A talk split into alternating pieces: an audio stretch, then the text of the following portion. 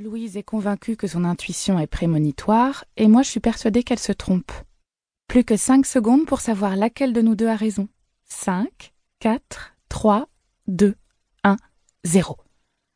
L'icône qui apparaît sur le petit écran de contrôle, un cercle avec deux points pour les yeux et un trait pour la bouche, affiche un sourire, comme si c'était forcément une bonne nouvelle.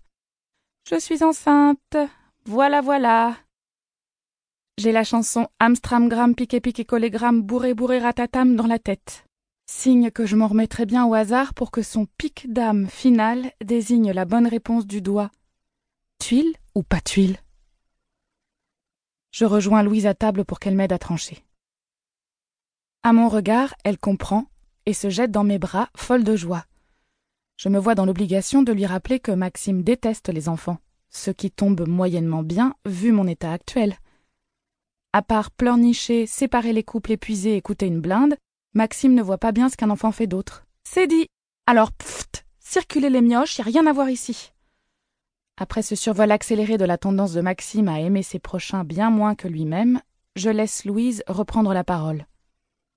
Un peu réducteur, comme toujours avec lui. C'est dommage que tu puisses pas le blairer, parce que tu le connais plutôt bien. En tout cas, on pourra dire ce qu'on voudra, je suis mal barrée.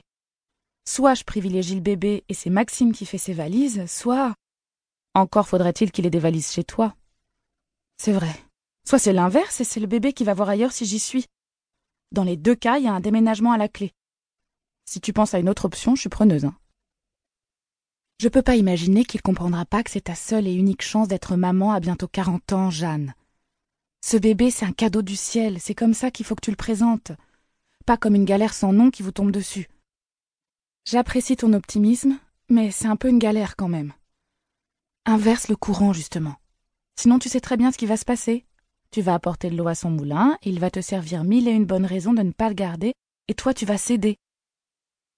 À contre-coeur, mais tu vas néanmoins céder parce que tu as tellement peur qu'il te quitte que tu es prête à faire l'impasse sur ce qui compte vraiment pour toi. Il ne veut pas d'enfant, Louise, et n'en voudra jamais. Avec personne, pas même avec moi. Tu le sais, et je le sais c'est catégoriquement sans appel. Sans appel, sauf que la donne a changé aujourd'hui. Tu peux pas le nier. C'est exact.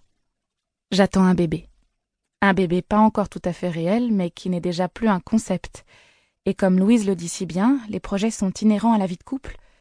Rien n'est jamais gravé dans le marbre. Pas même l'inexistante fibre paternelle de Maxime qui pourrait très bien se matérialiser, maintenant que l'imprévu aussi cataclysmique soit-il, s'en est mêlé. Et je te rappelle que tu es la femme qui partage sa vie depuis deux ans. Oui, et donc, tu crois que ça me donne le droit de lui faire un enfant dans le dos? Elle le croit, en effet. Mais n'exagérons rien. Je ne lui ai pas fait dans le dos. Patiemment, en tout cas. C'est un accident d'une banalité à pleurer. Un préservatif pas mis à temps. Ça, c'est la version officielle, celle pour ma mère et ma sœur. La version officieuse, c'est que je me suis gourée dans mes calculs. Résultat, un J-8 s'est transformé en une pleine période d'ovulation et je ne me suis pas protégée. Même si j'aimerais beaucoup blâmer Maxime, je suis la seule responsable. Pour Louise, ça n'est rien de moins qu'un acte manqué qui l'a fait beaucoup rigoler. Inconsciemment, tu le voulais, cet enfant.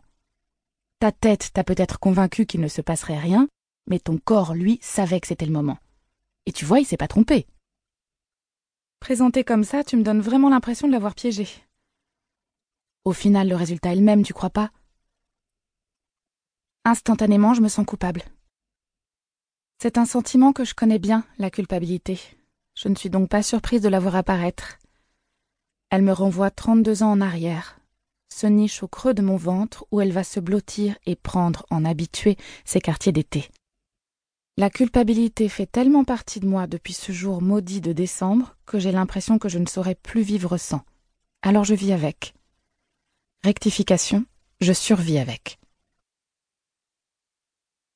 J'ai huit ans. Mon père et moi décorons le sapin de Noël. Il est gai, heureux d'accrocher les boules et les guirlandes assorties que je lui passe en riant. Justine, ma petite sœur de trois ans, est dans la cuisine avec ma mère. Le dîner est prêt, pas notre arbre. Il ne manque pourtant pas grand-chose pour qu'il soit parfait. Dix fois, ma mère vient et revient nous rappeler à l'ordre, refusant que notre activité passe avant ces rôtis et gratins dauphinois qui sont déjà servis et refroidissent. Un gratin toujours trop sec, sans suffisamment de crème et de goût, et que je me force chaque dimanche à picorer sans aucun plaisir. Je ne demande pas la lune, juste quelques secondes pour qu'elle nous laisse terminer, mais rien ne peut la faire fléchir, pas même mes larmes de déception et de colère. Je connais les règles et je dois les appliquer, et il n'y a pas de c'est Noël qui tienne. Mon père descend de l'escabeau à contre-coeur, sans moufter, refusant à son habitude d'envenimer une situation bien assez explosive comme ça. Il me sourit, puis se penche vers moi pour m'embrasser, déposant dans ma paume la grande étoile du berger qu'il tient à la main. Viens à table, ma chérie, et sèche tes jolis yeux. On s'en occupera tout à l'heure tous les deux. C'est plus fort que moi. Je sanglote, incapable de me contenir, et le supplie de remonter pour l'accrocher. Il ne reste que ça à faire, bon sang. Elle ne va quand même pas tout gâcher, juste parce que l'heure, c'est l'heure. Si. Ma mère se moque de moi en me singeant, tournant au ridicule ma peine qui n'est pour elle rien d'autre qu'un caprice de petite fille trop gâtée par un papa trop gâteux. Elle me tire par le bras pour me faire sortir du salon et m'envoyer dans ma chambre. Jurle Papa Il hurle à son tour. Lâche-la immédiatement Ma mère s'exécute, mais avant, elle me gifle. Tu es contente de toi. Tu as eu ce que tu voulais. On se dispute encore à cause de toi. Puis, Justine sur les talons, elle sort en claquant la porte. D'une voix douce, mon père s'agenouille devant moi, me caresse tendrement la joue, puis me relève le menton pour que je le regarde droit dans les yeux. Passe-moi l'étoile, ma Jeannette que j'aime du fond du ciel jusqu'au fond de la mer et même au-delà de l'univers. On va finir ce que nous avons commencé. Le rôti et ta mère attendront bien quelques secondes. Pour me faire plaisir, parce qu'il m'aime, parce qu'une étoile c'est plus important qu'un rôti, parce que la peine de sa fille vaut bien une engueulade de sa femme, il remonte sur l'escabeau.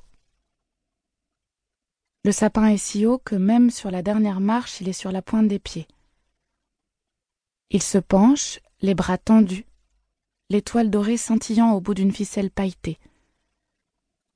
Il se penche un peu trop, ou peut-être un peu trop vite, je ne sais pas. Ce que je vois, c'est sa main crispée sur sa poitrine, sa bouche ouverte d'où aucun son ne sort. Et son regard, mon Dieu, ce regard. Il bascule en arrière.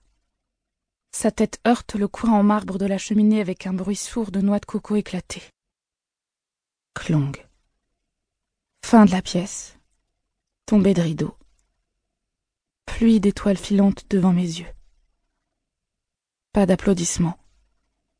Que le sang, l'effroi et le torrent de mes larmes mêlés à mes cris, et à ceux de ma mère qui, en attendant les pompiers, vocifèrent. Regarde ce que tu as fait. Tu as tué ton père.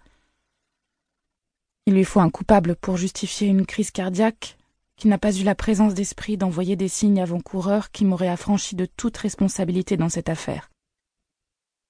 Il lui faut un coupable, oui, et je suis toute désignée puisque j'ai désobéi. C'est donc logiquement de ma faute.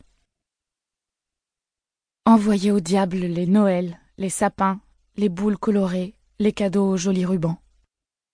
Adieu Santon, roi mage, petit Jésus dans la crèche. Enterré à la cave avec ma foi. Il ne nous est resté que la mort, qui s'est incrustée dans les silences et les regards entre ma mère et moi. La mort et la culpabilité. C'était de ma faute, c'est vrai. Si je n'avais pas insisté, si je l'avais écouté, si je n'avais pas fait la comédie, si et si et si mon père serait encore vivant. Pour survivre à tout ça, je me suis agrippée comme une naufragée à la seule chose positive que j'ai trouvée. Le gratin dauphinois dégueu de ma mère a accompagné papa dans l'au-delà et n'a plus jamais réapparu à notre table. Bien faible compensation, mais compensation quand même. Jeanne, tu m'écoutes plus. Ça va? Ah, pardon, j'étais ailleurs.